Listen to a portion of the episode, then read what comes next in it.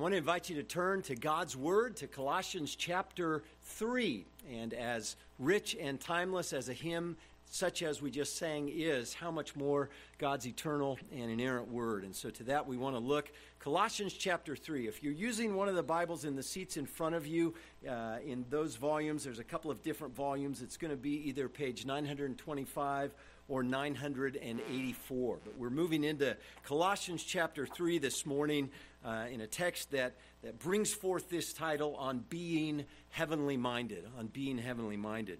Just before we get into things, I want to just mention, even as Tim uh, mentioned, our brother and our friend Don Kinzel, uh, who so many of you know went home to be with the Lord this last Friday.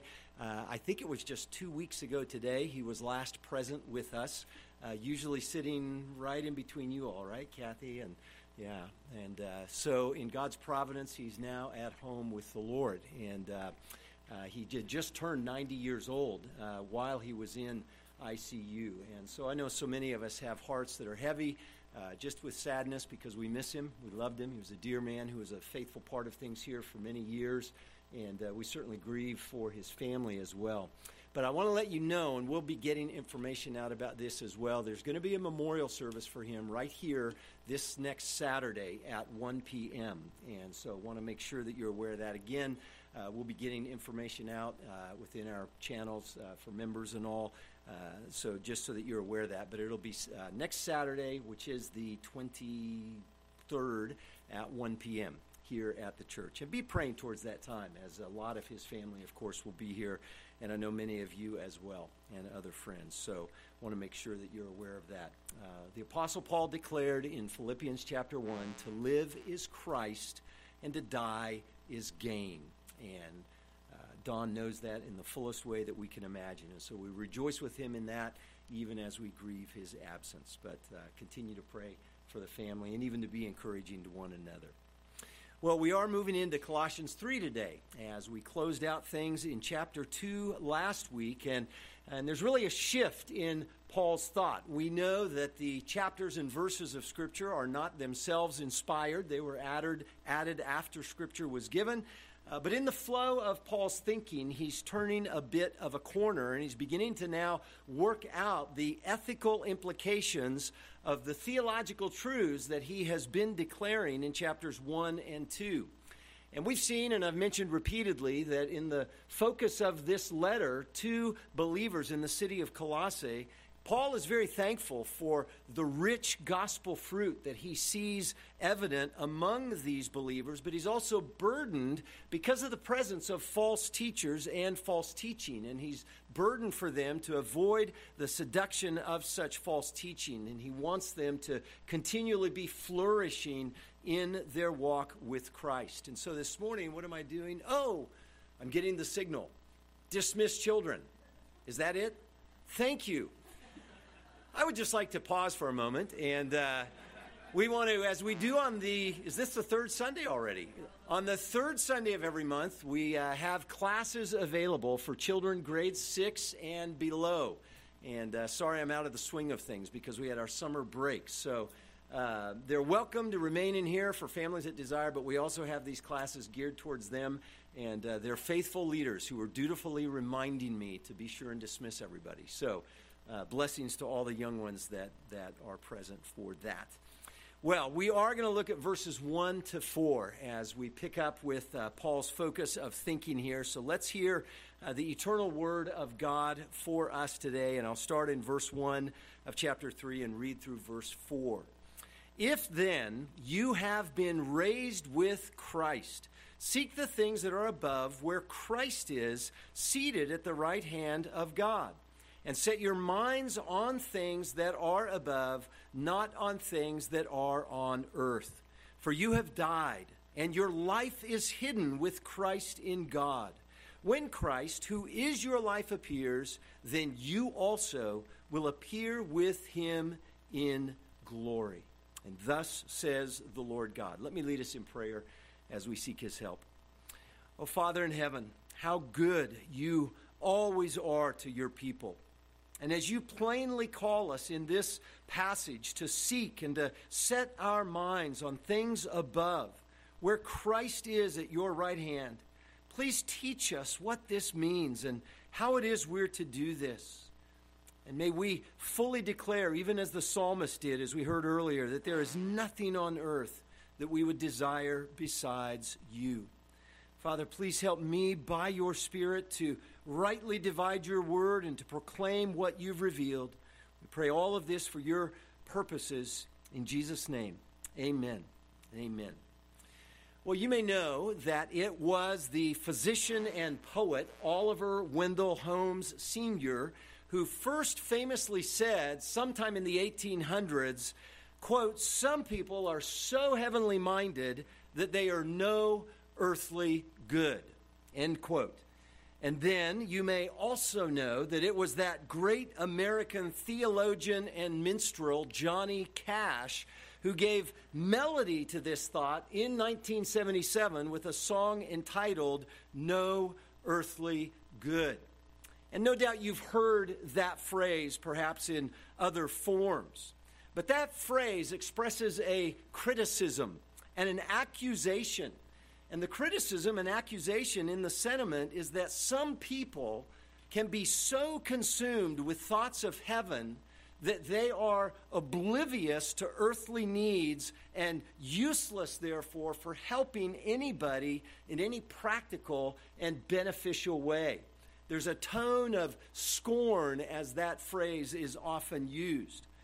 Now, no doubt the accusation can be accurate for many who indeed maybe are consumed with escapist, sentimental, earthly ideas, strange as it may be, about heaven.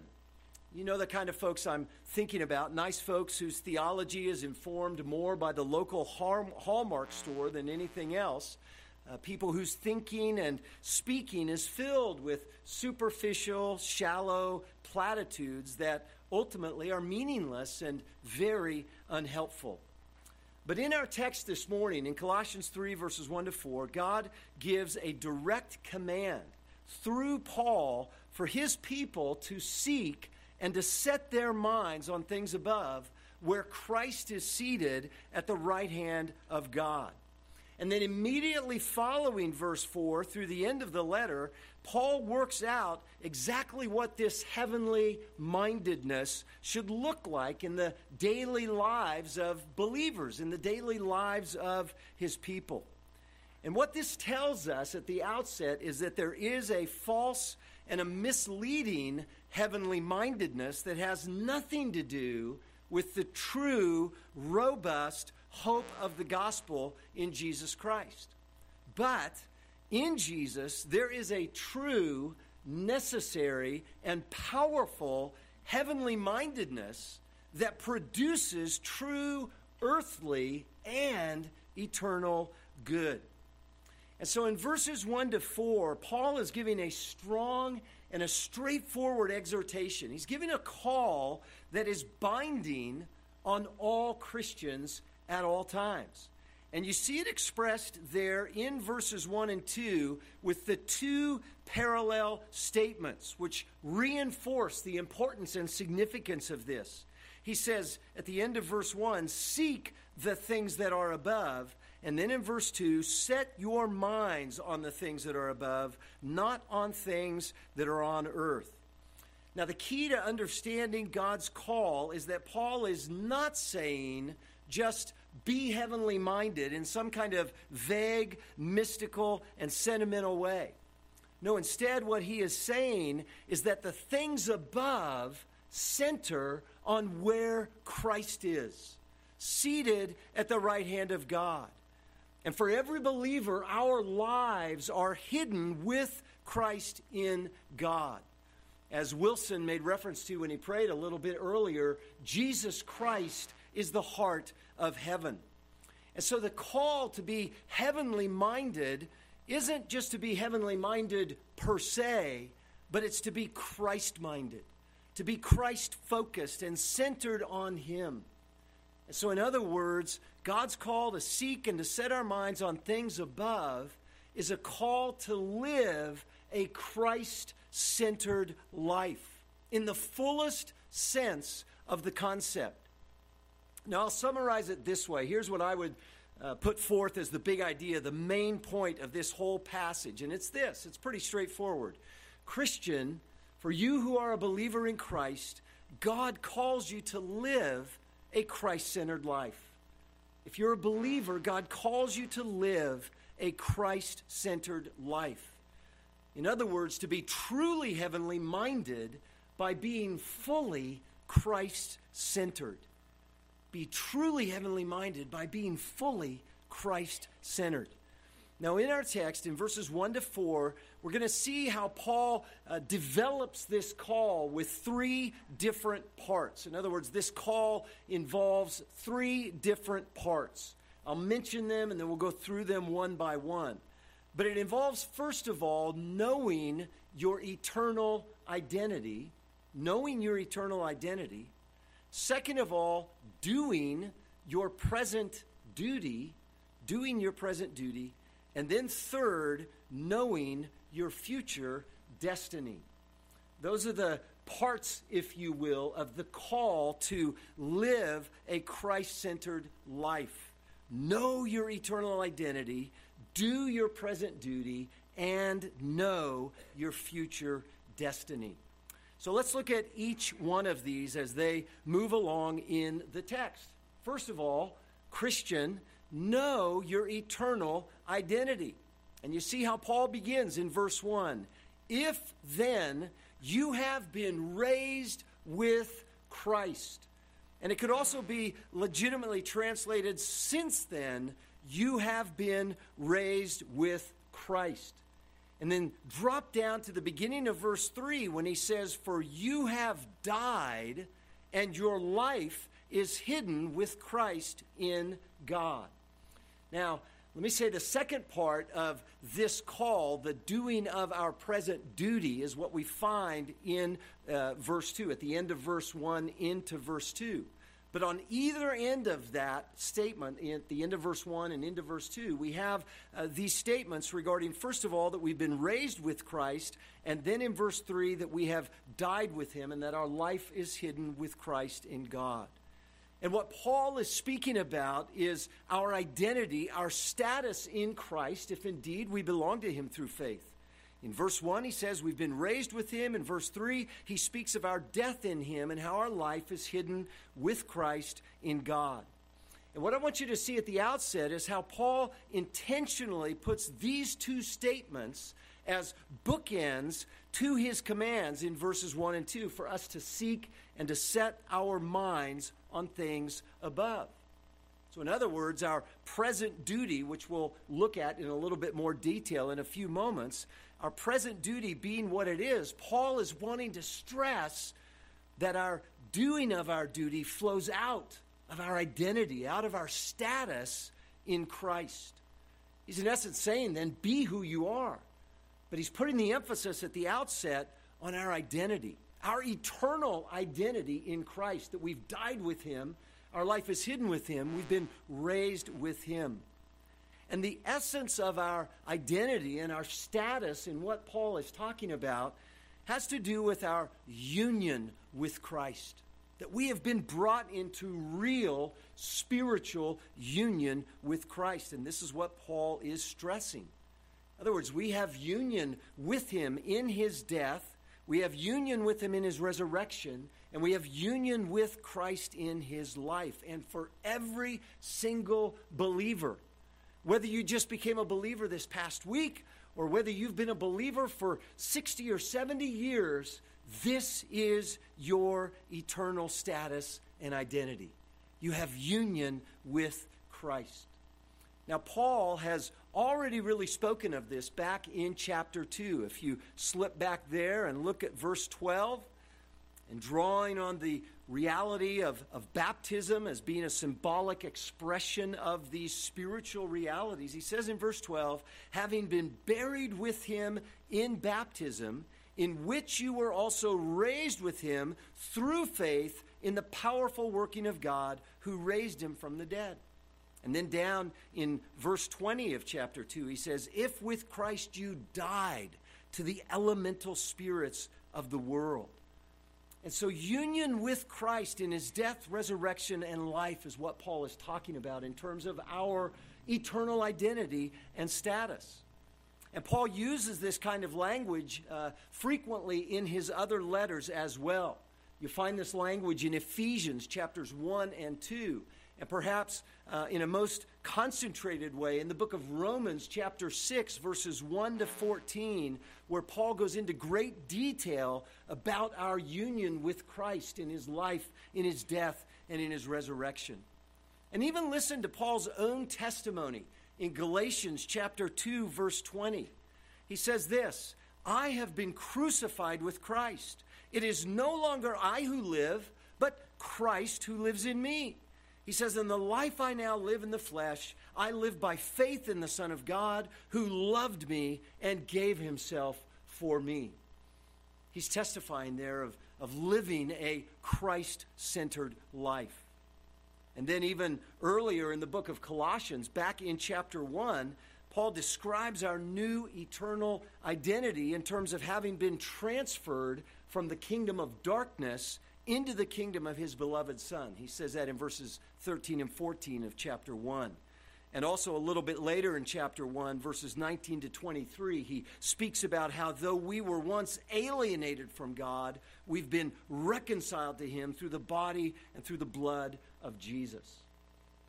And beloved, in all of this, Paul's emphasizing the riches, the riches of our union and identity in Christ.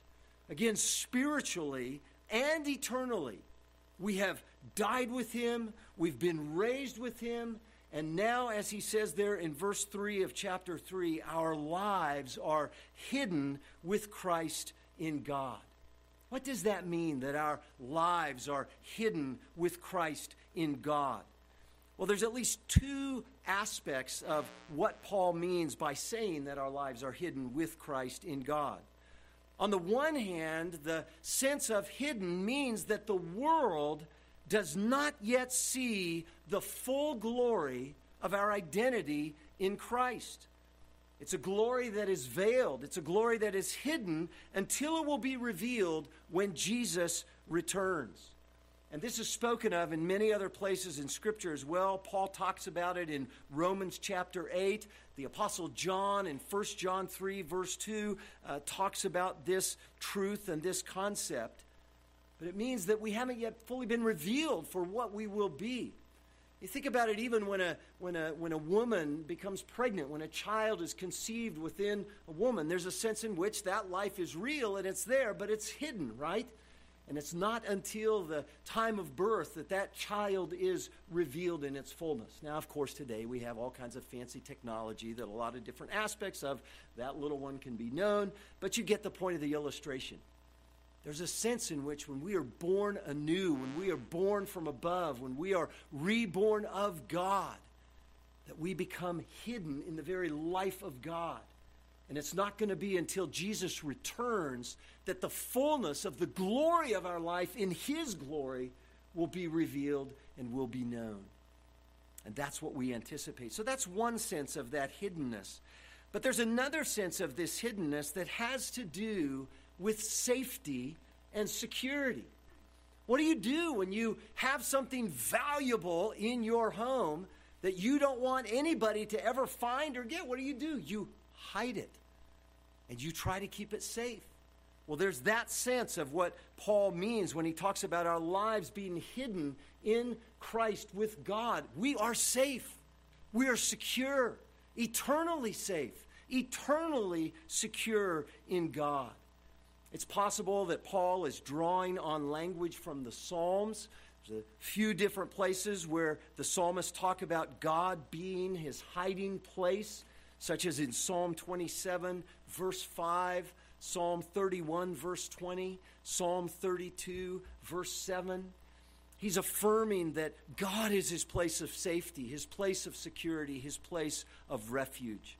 And this is undoubtedly bound up in Paul's thought as he thinks of our lives being hidden because he's, he's affirming and acknowledging the security, the safety of our life in God's life in Christ.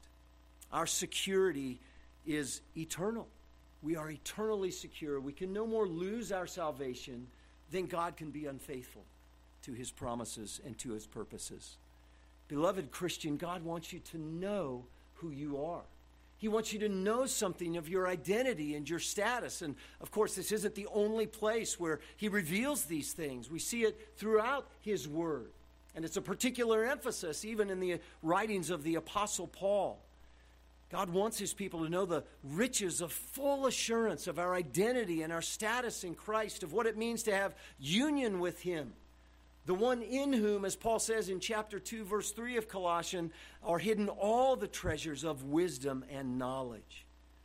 And so you see, when you come to faith in the Lord Jesus Christ, you died to all of the elemental principles and spirits of the world, all of the false ways of thinking, which includes all of the false categories of ways that we try to establish our worth and our identity and our significance.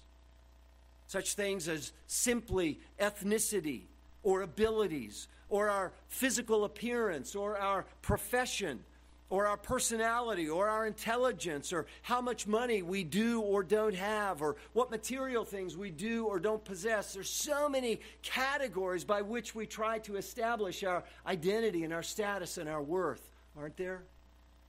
And God is saying, No, you need to look to me and know your worth and your identity for who you are in Christ, in union with God in Christ through the Spirit. You have union with Him. You're a child of God, you're a part of His kingdom. So, beloved, do you know your identity, your eternal identity in Christ? Do you think of your worth and your identity and your status on worldly terms or on God's terms? Knowing that the fullness of your life in Christ is hidden it's yet to be fully revealed. Well, knowing and being assured of our eternal identity in Christ, thinking of ourselves on God's terms and not on the world's terms, it's foundational, it's essential to fulfilling then our God given duty. So, knowing our eternal identity in Christ is at the heart of living a Christ centered life. And this leads to the second part of this call that I want to zero in on now at the end of verse 1 and verse 2. The second part is this do your present duty. In light of your eternal identity, do your present duty. And again, you see how what Paul says now at the end of verse 1 and verse 2 is bookended by these references in verse at the beginning of verse 1 and then in verse 3. But of course, here's the duty. Seek the things that are above, where Christ is seated at the right hand of God. Set your minds on things that are above, not on things that are on earth. Now, these are the imperative, binding commands of the passage. They're very evident. Seek and set your minds on things above, where Christ is seated at the right hand of God. The force of the term to seek means to give an all out, focused, diligent effort.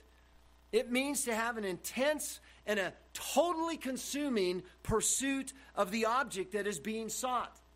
Like being on the hunt for the greatest of treasures imaginable. It means to be consumed in that sense. It's the same type of seeking. It's the same word that Jesus uses in Matthew chapter 6 verse 33 when he says seek first the kingdom of God and his righteousness. As a matter of unparalleled priority in our hearts and in our lives is to be seeking God and his kingdom and his righteousness first. And that's really what Paul is expressing here. That kind of intensity. Think about Olympic athletes who seek with all of their being to do whatever is necessary to win a gold medal. That's the intensity that's behind this word. And so, what Paul is talking about is orienting our entire lives around knowing, trusting, and obeying God in Jesus Christ. Again, it's not just this vague, mystical heaven it's heaven where Jesus is presently seated at the right hand of God the Father. And he's there because of his death and because of his resurrection and his ascension. And so it involves the focus of our wills, It involves the focus of our minds, which is why Paul reinforces it by specifically saying, Set your minds on things above and not on things that are on earth. It's intense, it's all consuming, it's mental. It involves our minds around his truth. And so, what Paul's doing with this call in, in verses 1 to 4, which he's going to further unpack through the rest of the letter, what he's really doing is elaborating on the central call that he's already made back in chapter 2, verses 6 and 7. You remember what he says there? He says, and this is really at the very heart of the whole letter. And again, what he now says in chapter 3 is just elaborating on this. So he says, verses 6 and 7 of chapter 2 Therefore, as you received Christ Jesus the Lord, so walk in him, rooted and built up in him and established in the faith, just as you were taught abounding in thanksgiving. And so you see, Paul is far from calling Christians to have an escapist, run for the hills, hide your head in the sand, have a pie in the sky kind of mentality. That is so far from God's will and purposes. No, rather, Paul is calling for Christians to walk by faith in Jesus in the midst of a wicked, difficult, rebellious world. He's calling for us to seek and to set our minds on Christ, who rules in absolute supremacy and sufficiency at the right hand of God. It means to know Him. It means to live in the fullness of all that He accomplished for us in His life and His death and His resurrection, redemption, the forgiveness of our sins, His righteousness being credited to us, us being adopted as God's children, and, and every spiritual blessing that He's given to live in the fullness of that. That's what is behind this call to seek Him, which is at the heart of our duty before God, our present duty to be seeking Him, to be setting our mind on Him. And as we live in this fallen world, then we are to know we're to have a deepening knowledge of and assurance in our eternal identity in Christ. And from that, to do our present duty in seeking and setting our minds on Him, finding Him, continually to be our all in all. Now, when Paul makes a clear contrast in verses 1 and 2, and you see this, he's making a contrast between the things that are above and not seeking and not setting our minds on the things that are on earth. And what he's clearly doing is, is contrasting what it means to walk by faith in Christ rather than walking by the false teaching that is bound up within the world. All the kinds of things that he's talked about in chapter 2, and he's going to go on to say a little bit more about in chapter 3. In other words, his call is a call to seek and set our minds on the supremacy and the sufficiency of Christ and to turn away from every false religious ambition that we might have and think by which we can make ourselves right and presentable to God.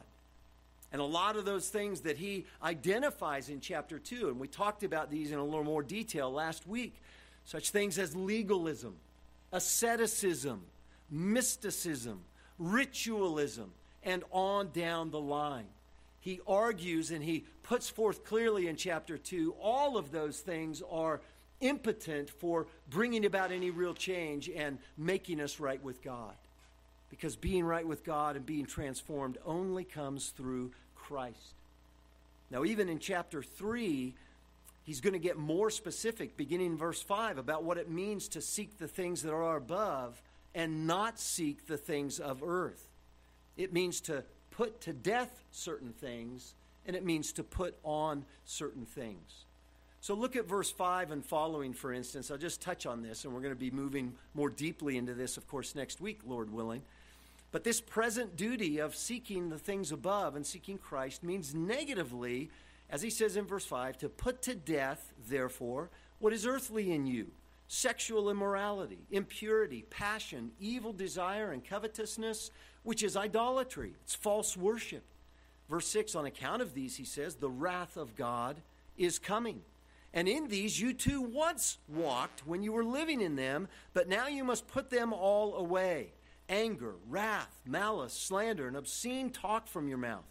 Do not lie to one another, seeing that you've put off the old self with its practices and have put on the new self, which is being renewed in knowledge after the image of its creator. He says, verse 11 here, there is not Greek or Jew, circumcised or uncircumcised, barbarian, Scythian, slave, free, but Christ is all and is in all. You see how everything he's saying is expressing the sense of seeking the things above, and he's describing many of the things of this earth. Well, then, positively, in verse 12, the present duty also means to put on certain things. So look at what he says in, excuse me, in verse 12 and following. Put on then, as God's chosen ones, there's that identity again, holy and beloved, compassionate hearts, kindness, humility, meekness, and patience bearing with one another, and if one has a complaint against another, forgiving one another as the Lord has forgiven you. So you also must forgive. And above all these, put on love, which binds everything together in perfect harmony. And let the peace of Christ rule in your hearts, to which indeed you were called in one body. And be thankful. Let the word of Christ dwell in you richly, teaching and admonishing one another in all wisdom, singing psalms and hymns and spiritual songs with thankfulness in your hearts to God. And whatever you do in word or deed, do everything in the name of the Lord Jesus, giving thanks to God the Father through him. He's saying, in essence, put off the old clothes of the old man of the world and put on the new clothes of Christ. And that's the, the outworking of what it means to be seeking the things above and not seeking the things of this earth. And then, actually, in verse 18 into chapter 4, Paul goes on exhorting how this seeking and setting our minds on things above, what it should look like in our homes, and what it should look like as we rub shoulders with unbelievers in the world. So you see, he's not saying pack your bags and get out of the world, and he's certainly not saying pack your bags and get out of California. He's saying be who you are, where you are, and bear witness of Christ and love Christ and serve Christ and minister to others, both in and out of the body of Christ. There's a corporate reality to all of this. Now, here's a key for us to clarify, I think, at this point. With these commands of the, of the nature of our duty, as Paul sort of says that in a general way there in verse 1 and 2 about seeking and setting our minds on things above and then working it out in more detail, it's important to clarify he is not saying that it is wrong at a certain level to desire, to enjoy, and to some extent even think about all of the good, lawful, wonderful things that the Lord gives us in life on earth to enjoy to His glory. All kinds of common grace blessings of food, of work, of relationships, of education, of the blessings of marriage, of the blessings of singleness, of things such as sports, except when your team loses, of course. But it's great when they win, but it's no fun when they lose. But it's not everything. But, but, but, but those are common graces. Other things like the beauty and the adventures of creation and vacations, and we could go on. He's, he's not ruling those out altogether. But by not even mentioning any of those things, I think he's sort of implicitly saying don't sacrifice the, less, the, the best things for the lesser things. Guard against any of those things ever becoming idolatrous. But you see, he's not calling for an escapist, ascetic, bury your head in the sand disposition. In fact, over in 1 Timothy chapter 4, verses 4 and 5, Paul says everything created by God is good. Nothing is to be rejected if it is received with thanksgiving, for it's made holy by the word of God and prayer. And then a little bit later, at the end of the letter, in chapter 6, verse 17, he says that God is the one who richly provides us with all things to enjoy. So Paul's not denying the reality of reasonable, legitimate earthly things that God gives for, for our enjoyment and for his glory. But he's championing that we ought to ever have our lives consumed by a seeking and a setting of our minds on the ultimate things above in Christ, to know him, to walk with him. And so it begs the question what's, what is it that you're ultimately seeking? seeking? What is it that drives your life? What's the default mode of, of your mind? Where does it go when you have nothing else to think about? God's calling us to live distinctively and passionately Christ centered lives. He's calling us to zealously worship Christ alone, to put to death every form of worldly idolatry, and to put on all that expresses our new life in Christ. And that's what He's calling for. And that's our present duty, is to know Christ and to walk with Christ. And so this raises the question again, not only of where you find your worth and your identity and your status but what are you ultimately seeking? And what ultimately consumes your mind, your affections, your desires, your ambitions? As I mentioned, what's the default mode of your thoughts and of your affections? And is your life oriented, oriented around the things above in Christ or around things on this earth? Beloved, God calls us who are his people to live a Christ centered life.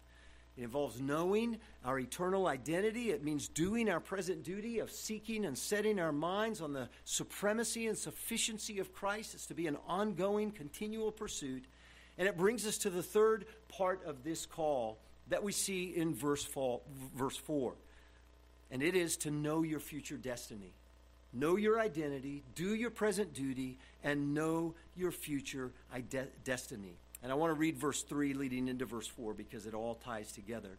He says, You've died, your life is hidden with Christ in God. Here it is, verse 4 When Christ, who is your life, appears, then you also will appear with him in glory. And you see how what Paul says in verse 4 about our future glorious destiny in Christ, it is directly connected with our identity in him.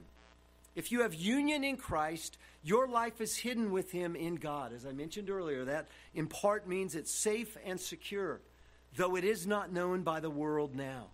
But the fullness and glory of what our life in Christ is will appear when Christ appears. And Paul is speaking of the glorious, certain, and imminent return of the Lord Jesus Christ when the unimaginable radiance of his eternal glory will appear, and we who are in him will be with him.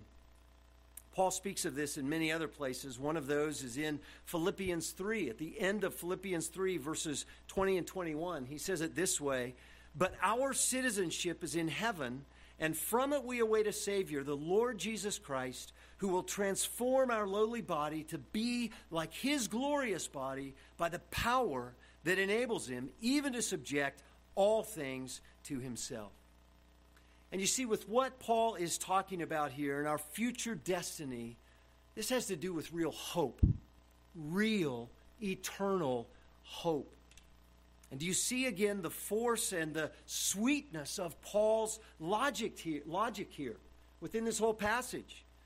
In other words, he's not just giving us cold, rigid commands of duty that we're to do as Christians. No, he's instead giving us life giving, joy producing, fruit producing commands to seek and to set our minds on the person and work of God in Christ. And that is, again, to live a Christ centered life. But he's framing all of this, framing it all around the knowledge on the one side of our eternal, eternal identity and union with Christ, and on the other side of our future destiny in glory with Christ. So, in other words, he's giving us what is the right motivation for living the Christian life. The right motivation for putting off all of the clothes of the old man and putting on the clothes of Christ, as again he's going to, going to go on to speak about in detail. To be motivated by a recognition of our, of our eternal identity, of our future destiny. And so, in light of all of this, I would just draw this together and, and ask the question again then is it, is it possible to be so heavenly minded that you can be no earthly good?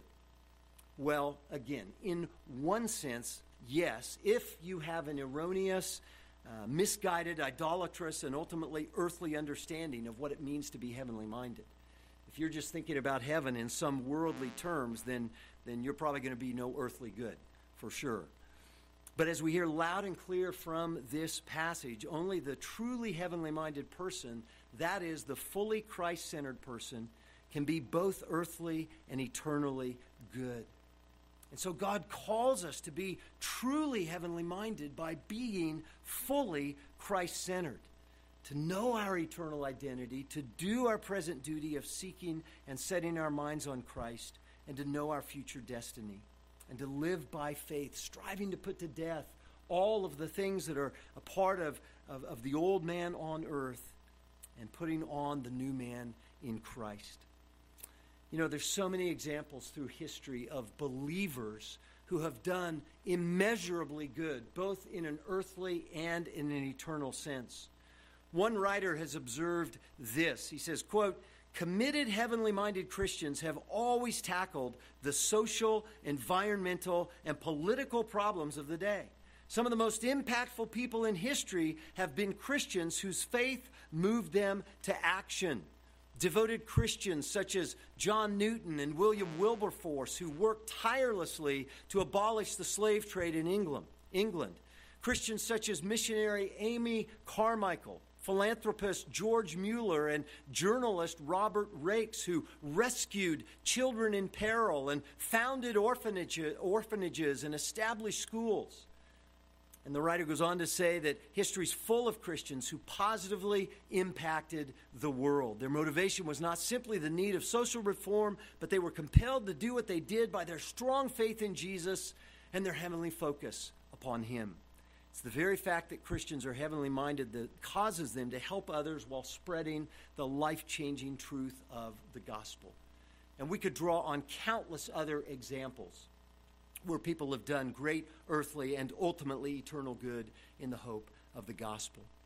And what this means for you and me, brothers and sisters in Christ, if you know Him, is that you and I don't inherently need to change our circumstances. We don't need to change our job. We don't need to change this or change that. You know, all the things that we think would be so much better if, the, uh, if we could just change whatever the fill in the blank thing is in our own lives. If I could just change this, then it would really be good.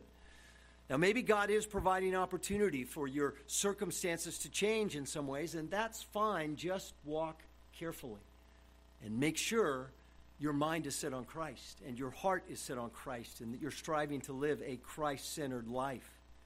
But here's the key question in your present circumstances, your immediate circumstances, whether you're a man or a woman, young or old, single, married, kids, no kids, good health, bad health, rich, poor, in your present circumstances today, how does God want you to live a Christ centered life? For you today, what does it mean to set your mind on things above, to seek Christ above and not the things on earth? You've probably heard the saying, bloom where you're planted, right? Well, it's not bad theology if we understand it in terms of seeking to live a Christ centered life in view of our identity, in view of our duty, in view of our destiny. And honestly, as I was drawing this together, it just couldn't help but think of our dear brother and friend, Don Kinzel, because I think he exemplified that. I think he exemplified that. And Again, as many of you know, he had just turned 90 a week ago this last Friday, and then it was just this past Friday, a little bit after 5 o'clock, that he took his last breath on this earth. He had been involved in a, for those of you that don't know, he had been involved in a bad accident on Labor Day. And the context, a, a little bit about that situation was that he, you may know, he lived down in Lodi with uh, his daughter, and he had gone up to Roseville to uh, serve and to help a daughter in law who had just become a widow a few months ago, to help her with some projects around the home, which is what Don did. And that was him helping with such things, using his God given skills and abilities and time to help others in any way that they knew, needed. He was, in that sense, blooming where God had planted him, seeking to live a Christ centered life. And as he had finished out the work that he was doing at this daughter in law's home in Roseville, uh, just moments after he left is when this accident tragically happened. And a large pickup truck ran directly into his driver's side of his small pickup truck. And he was in ICU for uh, quite a while, almost two weeks, and then again went home to be with the Lord this last Friday. And his faith became sight. But among other things, even as we rightly grieve, yet we do so with hope in Christ, and we thank God for his good work in Don's life and the faithful example he was of a reminder of what it means to live a Christ centered life where you're at and to strive to be faithful to do that. So may God help you. May God help me to do the same. Let me lead us in prayer. Father, we thank you for your word. So straightforward, so clear. It's often not difficult for us to understand, it's just difficult for us to uh, stomach uh, because it convicts us, even as you encourage us through your word. Father, there may be some here present today who do not know you, who ultimately, as Paul says a little bit later there in Colossians 3, are under your wrath. We pray that they would be convicted. We pray that you would bring them to repentance and to faith in the Lord Jesus, uh, that they might be delivered from your eternal judgment. And for those of us whom you've brought to faith, may you help us so to live in light of our identity, in light of the duty that you call us to, to seek and to set our minds on, on Christ and all that you are in Christ. And Father, to be mindful of the future destiny that you've called us to. Oh God, work these things out in each one of our lives uh, for our good and for our fruitfulness and for your glory in all of it. In Christ's name, amen. Amen.